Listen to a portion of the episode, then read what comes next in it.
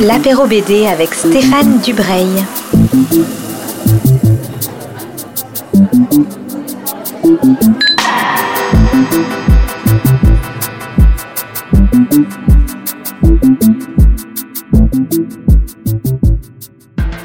Bonjour à toutes et à tous qui nous rejoignez pour un nouvel apéro BD sur Art District.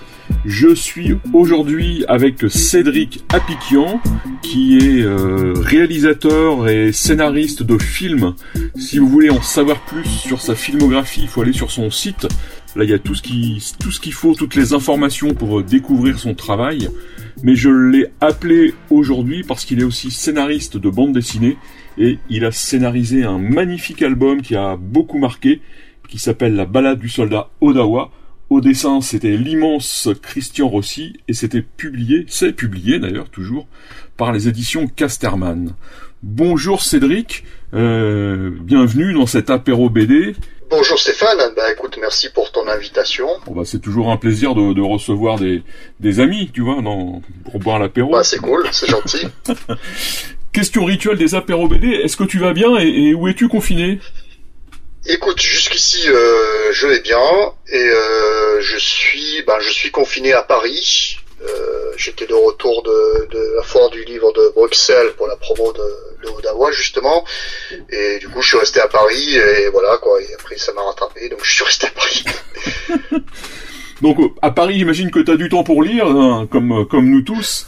Quel bah écoute, ça a été un peu compliqué au début parce que l'esprit n'a pas nécessairement le Mm. voilà euh, l'envie de lire ou de s'évader au départ et puis euh, oui là maintenant je commence à lire et à retravailler aussi donc euh, oui j'ai pas mal de choses euh, effectivement. Ouais, on est tous un peu sur la même la même longueur d'onde.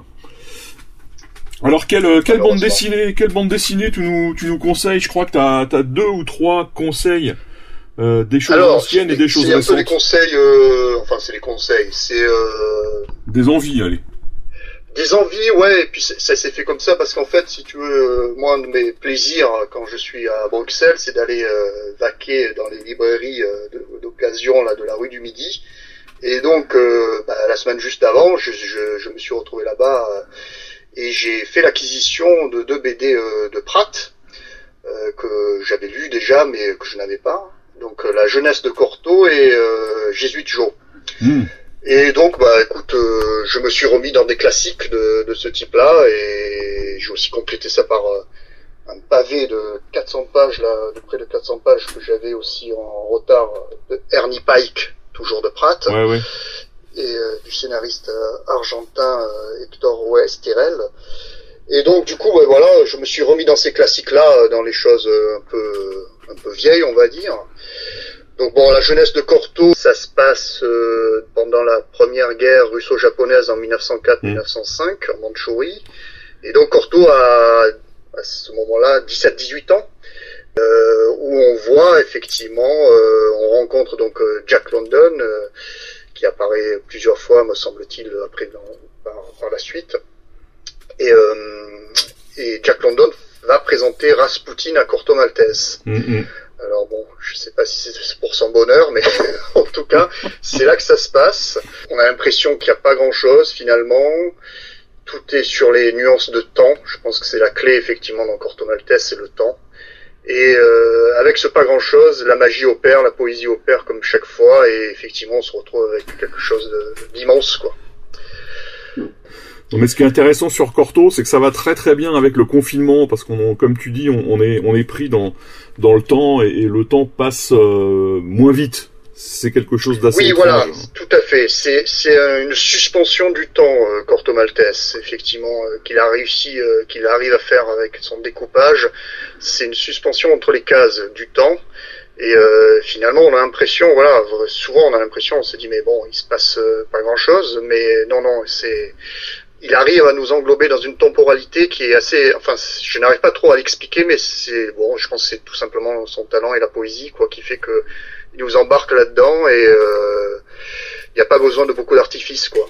Alors tu, tu, tu me donc il y a Ernie Pike, mais tu m'as parlé euh, quand on a préparé l'entretien de deux autres euh, albums, ça- plus récents cette fois-ci. quelque chose moi que j'avais euh, que j'avais adoré, je crois que c'est un an ou deux ans là déjà maintenant, qui est un peu considéré, alors ça c'est venu souvent dans les critiques, comme un peu un petit cousin de, de la balade du soldat Odawa. Donc c'est cinq branches de coton noir de Steve Cusor et Yves Sante. Donc là où on est, on suit une troupe américaine en, mai 44, qui est composé d'Afro-Américains, confinés à des tâches euh, vraiment euh, des sous-tâches, quoi. Mm-hmm. C'est-à-dire qu'ils ne peuvent pas aller au combat, etc. Des tâches subalternes. Et donc effectivement, en parallèle, il y a une histoire euh, sur un drapeau américain à travers un manuscrit datant de 1777 où il y a une dame qui s'appelle Angela Brown qui raconte la fabrication du premier étendard américain en fait.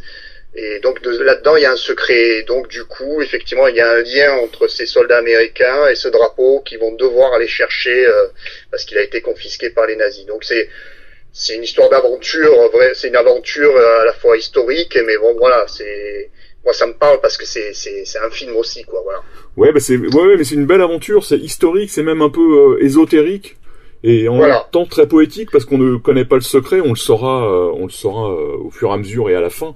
Oui, voilà, donc il y a, y a c'est toujours des, des, BD où il y a des révélations à la fin et donc bon, ça, je suis bien placé par rapport à la mienne pour pour ne rien dire de plus. Saint branche le coton noir, donc je crois c'est c'est Dupuis Air Libre si je me trompe. Ouais, c'est Dupuis, c'est ça. Voilà. Et euh, alors quelque chose aussi que bon qui a, qui a pas vraiment de, de rapport avec euh, avec ce dont on a parlé, mais que j'ai lu récemment et qui m'a bien plu, euh, complètement différent, donc c'est bien d'avoir des choses différentes, qui s'appelle Une erreur de parcours, donc qui est paru chez Dargo, donc là de Denis Robert, le journaliste, et de Franck Biancarelli. Donc là c'est, euh, je pourrais appeler ça plus, euh, pas vraiment un polar, c'est un un policier, on va dire, euh, qui, qui, me rappelle, qui m'a rappelé un petit peu les, les bons, ces bons films policiers avec euh, Patrick Devers, euh, les années 70-80 là. et donc effectivement, c'est l'histoire d'un d'un ancien juge d'instruction qui retrouve un poste dans une nouvelle ville et ça lui rappelle des souvenirs parce qu'il était là effectivement et de sa, de sa jeunesse en fait de sa première affaire alors là aussi, je vais pas trop en dire. Et donc, une première affaire qui s'est étroitement mêlée avec sa propre vie. Voilà, j'en dirai pas plus, mais c'est, ça fait partie encore des BD où jusqu'à la dernière page il se passe des choses, quoi. Donc c'est assez, c'est, très prenant et euh, ça se lit vraiment d'une traite. Alors cinq branches comme une erreur de parcours, c'est quand même des BD de 150 pages, hein, mais quand on arrive à, voilà, quand on les a en main, euh, effectivement, on les lâche plus, quoi. Eh bien, Cédric, je te remercie pour ces quelques minutes passées euh, avec nous et pour ces, conseils. Merci à toi. Et puis, euh, bah, un petit message pour euh, pour les libraires. Hein. Tenez bon parce qu'effectivement, bah, on pense à vous. Et puis, c'est voilà, c'est encore moins évident. c'est enfin, c'est pas évident pour personne, mais voilà. Donc, un petit message à vous, quoi, d'amitié. Messieurs, sur Internet, on trouve des cartes interactives avec les adresses des libraires qui permettent de, de, commander et, de venir chercher ces, ces, livres ou ces albums. Là, il faut parler de, de tout ce que les libraires vendent. Donc, on, on, on, trouve ça assez facilement. Il y en a, il y en a de plus en plus. Donc, euh, donc allez voir tous cette, euh, ces cartes qu'on trouve facilement sur Internet. Et je te remercie, Cédric, et je te dis à bientôt. Merci à toi, à bientôt.